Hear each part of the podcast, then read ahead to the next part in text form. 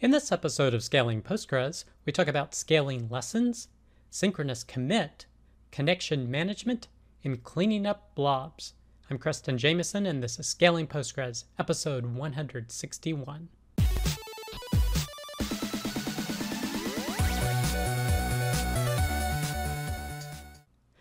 All right. I hope you, your friends, family, and coworkers continue to do well.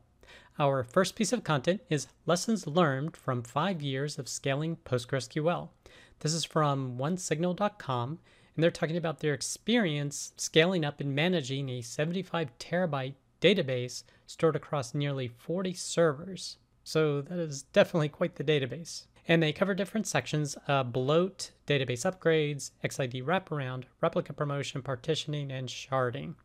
Now, they first go into a higher level overview of the data, and basically they have two dominant tables they talk about. One is their subscribers table, which it looks like they have about tens of billions of rows in it, and a notifications table, and they do a fair amount of updates from what they're saying here.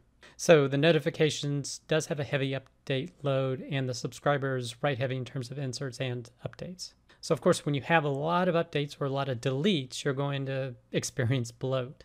So they talk about table bloat as being an issue, and that what you need to do is, of course, set appropriate values for vacuum to make sure they get taken care of. Now, they don't go into detail about their particular auto vacuum setup to be able to make sure that their tables experience a minimal amount of bloat they do talk about tuning auto vacuum, but they don't give the exact values that they have, but they do reference a second quadrant article about it. Then they do talk a little bit about schema optimizations they've done. So one is partitioning some of these large tables so that vacuum can run on each partition as opposed to taking forever to run on a big, huge table. That's one aspect. The other aspect is actually moving some columns to a separate table, even though maybe it logically makes sense to have on that table. If you have information that's not updated as frequently, having it in a second table means that that data doesn't need to be vacuumed and then frozen as often. So that could lead to some benefits. And in terms of reducing bloat, they talk about uh, using vacuum full, but again, that locks the whole table. So that's not a good candidate. They talk about using the PG repack, although with indexes, I would probably just do the reindex concurrently capabilities of Postgres. But PG repack is a good tool to use for tables. And they did have some specific issues with one table where they found PG Compact Table, which is another extension, does reduce bloat in a non blocking manner. So, definitely some tools to handle bloat. Now, in terms of database upgrades, they've chosen to go the logical replication option uh, with PG Logical. So, logically replicate the data over to new versions. So, that's how they've handled that, and they discussed that here. And minor upgrades are pretty easily easy to do with Postgres in terms of just updating the binaries. They talk about the importance of tracking transaction ID wraparound or the XID wraparound. So, super important to maintain it, but then well vacuum tables should keep that under control. But there are also a few things you can tune, such as the uh, auto vacuum freeze max age.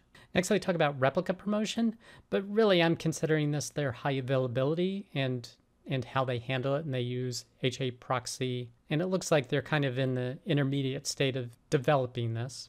Then they talk about uh, their partitioning and how they are partitioning right now by 256 partitions, and they're considering upgrading it to 4096 partitions in the future. And then they talk about sharding as, as they say here, a natural extension of partitioning. So if you want to get a little bit of experience from someone who's been running a pretty large Postgres installation for five years, definitely check out this blog post. The next piece of content, the power of synchronous commit. This is from momjian.us, and he's talking about the different setting changes that synchronous commit does. And he mentioned that he updated some documentation uh, in October and was in the November 12th release where it needed to communicate a bit more what that parameter value does. And he goes into detail about it because it handles how things get committed at the local level, meaning at a single server level, as well as when you're having replicas involved. For example, he mentions when synchronous commit is off, then the database doesn't wait for records associated with a commit to be written to the write ahead log. So it does guarantee data consistency. It just means that everything that's been committed and returned back to the client say, okay, it's been committed.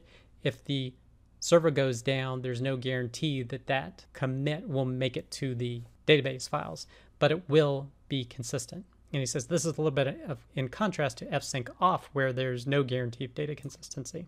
Now he mentions the local option for that setting waits for the commit to be durably recorded, meaning the WAL has written it to disk. Now he mentions the other settings handle how replicas will handle the writing.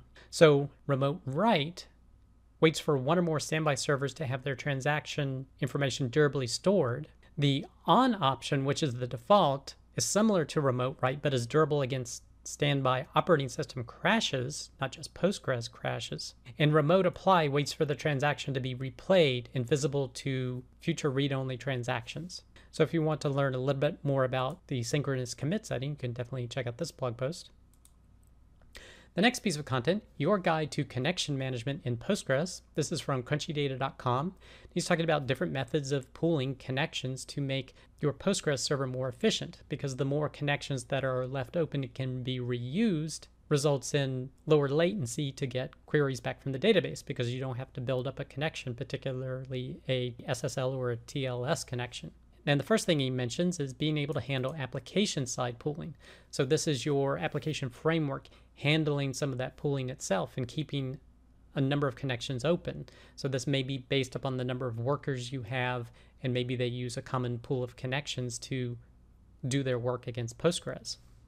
And having those processes keep the connections open for a time and reuse them will make querying the database through the application framework more effective. And once you get to a certain scale, you, you may need to implement server side connection pooling. So, this is using a tool such as PG Bouncer to pool the connections and use a common set of server connections for all the application connections coming in. And then he mentions the scenario where you can do connections across databases. And some application frameworks support sending particular database queries to certain databases. So he does mention, for example, Rails has some libraries that help with routing via a specific model. So if you want to learn a little bit more about things you could be doing with connection pooling to make your database more efficient, definitely check out this blog post. The next piece of content is cleaning up a large number of blobs in PostgreSQL. So this is from cybertec-postgresql.com, and they're talking about using blobs or binary large objects and actually store them in the database. So one scenario, if you're working with binary objects, is to store the file and just store a reference to it in the database. The other way is to actually store the binary information of that file in the database so you no longer essentially need that file. Now, one way you can do that is you use the large object import function and give it a file name, and it will actually store that binary data in this file in the database and it returns an object ID here. Now, the typical way you would probably implement this is create a separate table, and then when you do an insert into the table, use this large object import function and it will return the object IDs. Then you can store the reference to the large object in a known table that you have. Now, for an experiment, he loaded about a million of these objects into Postgres. Then he took a look at how these large objects are stored, and basically they're stored as byte arrays. So anything that's a blob is essentially an array of bytes. And for example, he set the byte array output to escape, and then when he queries pg large object for a particular object ID, you can actually see the data that's stored in that byte array. Now he mentions removing blobs, and that's easy to do using the large object unlink and referencing that object ID, and it unlinks and it removes it from the database. However, I'm assuming a client ran into an issue because how do you remove millions of blobs at a time? And when you actually try to do a large number of these, you can get you can run out of shared memory. The reason is that it requires a lock to do this. And it's not a row lock, but it's the locks that can be tracked by the max locks per transaction. So you can't remove, say, a million of these binary large objects.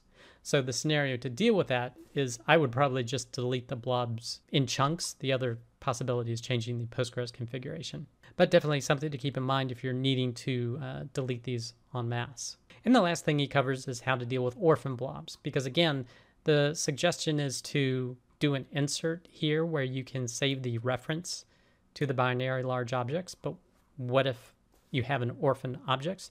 Well, it talks about how you can handle them here. So if you want to learn more about that, definitely check out this blog post. The next piece of content, managing transaction ID exhaustion or wraparound in PostgreSQL. This is from keithf4.com and it's titled Keith's Ramblings. And much like the previous post talking about five years of knowledge, is monitoring this is highly important to do, particularly with a highly active database. And he presents a query that is apparently used in the Crunchy Data PG monitor, but it's a CTE query that actually tracks the transaction ID and how soon you're going to hit that 2 billion limit. Because he mentions a percent towards wraparound percent towards emergency auto vacuum. So how soon is it going to hit the mark where it has to do an aggressive vacuum to take care of vacuuming things up and he mentions also the auto vacuum freeze max age for which the default value is 200 million but if you have a highly active database you may want to increase this by a bit but definitely no more than a billion from the knowledge that i'm familiar with but once you have your monitoring set up, the next consideration is how to fix it if you actually start approaching this problem. Now, one way to do it for the whole database is to just vacuum the whole DB, specifying freeze, having a couple of jobs that can take it at one time, and then also doing an analyze as well. And that'll freeze your IDs and allow you to free up transaction IDs. But there's also a per table fix. So you can actually use this query to determine, okay, what databases have a setting that's going to hit the limit sooner than others. And then you can check each table within that particular database to see what is the table that's closest to hitting that wraparound point. And then you could separately vacuum freeze that table. And he also has a technique here where you can do multiple tables at a time if you need to. So if you're looking for some techniques to be able to monitor your transaction ID for wraparound cases, as well as how to resolve them, you can definitely check out this blog post. The next piece of content, Postgres is out of disk and how to recover, the do's and don'ts. This is from crunchydata.com. And the first thing they're talking about with regard to this is make sure you have a backup. And then they also talk about the scenarios under which you would get a full disk. So one is that the archive command is failing and the WAL is filling up with disk space. The second is that the replication slots are essentially orphaned. They're a, there's a disconnected standby, and the result is on the primary, the WAL is filling up. The next scenario is that there's a lot of database changes that generated a ton of WAL that consumes all the available disk space. So maybe a mass of deletes connected with inserts or a mass of updates more likely. And then the last scenario is you just literally ran out of disk space storing the data and you don't have any monitoring or alerting that let you know. So the first thing they talk about is what not to do. Number one is never remove the WAL. Definitely never remove that. Number two, don't immediately overwrite the existing data directory with a restore from a backup. Well, I wouldn't do that either. Uh, don't just resize in place. So I don't know if I 100% agree with this because there's some ways that maybe this is possible. Uh, but they say what you should do is take a file system backup right now. Don't necessarily agree with that. Uh, they say create a new instance with sufficient space. I'm like, okay, that's possible, or fix the underlying issues. Generally, if you're running on a cloud provider, what I would do is see if you can just increase the disk. So you can, like AWS, for example, has a way to expand volumes. I would go ahead and do that. Or is there some other file or some other reserved space on that volume that you can delete at least to get the database back online? Because once you get the database back online, you can then potentially delete orphan replication slots, which may be a cause, or you can adjust the traffic so that you're not updating so much and the WAL can be resolved, or you can fix the problems with the archive command. So there's a lot of different ways that you could potentially resolve this. And this post does cover the main ways that running out of disk space happens with Postgres. So if you're interested in learning more, definitely check out this blog post. The next post is finally a system level read all data role for PostgreSQL. This is from cybertec-postgresql.com. They're talking about a new patch that's been added for Postgres 14, which is should be coming up this fall, in that you now have a PG read all data role and a PG write all data role. So they really love this feature because he says what tends to happen yes, you want to be able to spend time and craft your roles appropriately, but too many people just grant super user roles inappropriately. And that when you're doing that, you're actually opening up your server to more risks. So, for example, you can run operating system commands on the database server with super user permissions. So, you want to minimize how many people have that access. And these roles are a great way to avoid that. So if you have a data analyst and all they need to do is query the data, you can just give them the PG read all data role. Or if you have an application user that needs to be able to write and read data, you could give them both of these roles.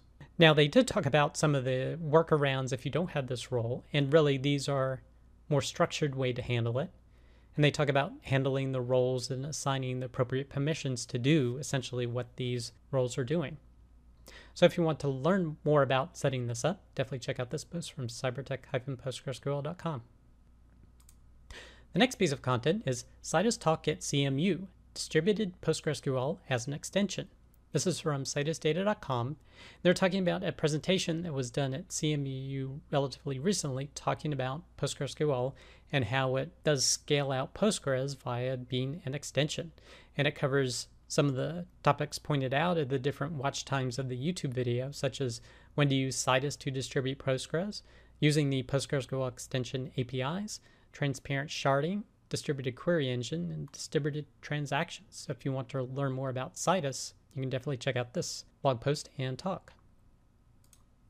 The next piece of content is benchmarking PostgreSQL, setting up a RAID array from scratch. This is from enterprisedb.com.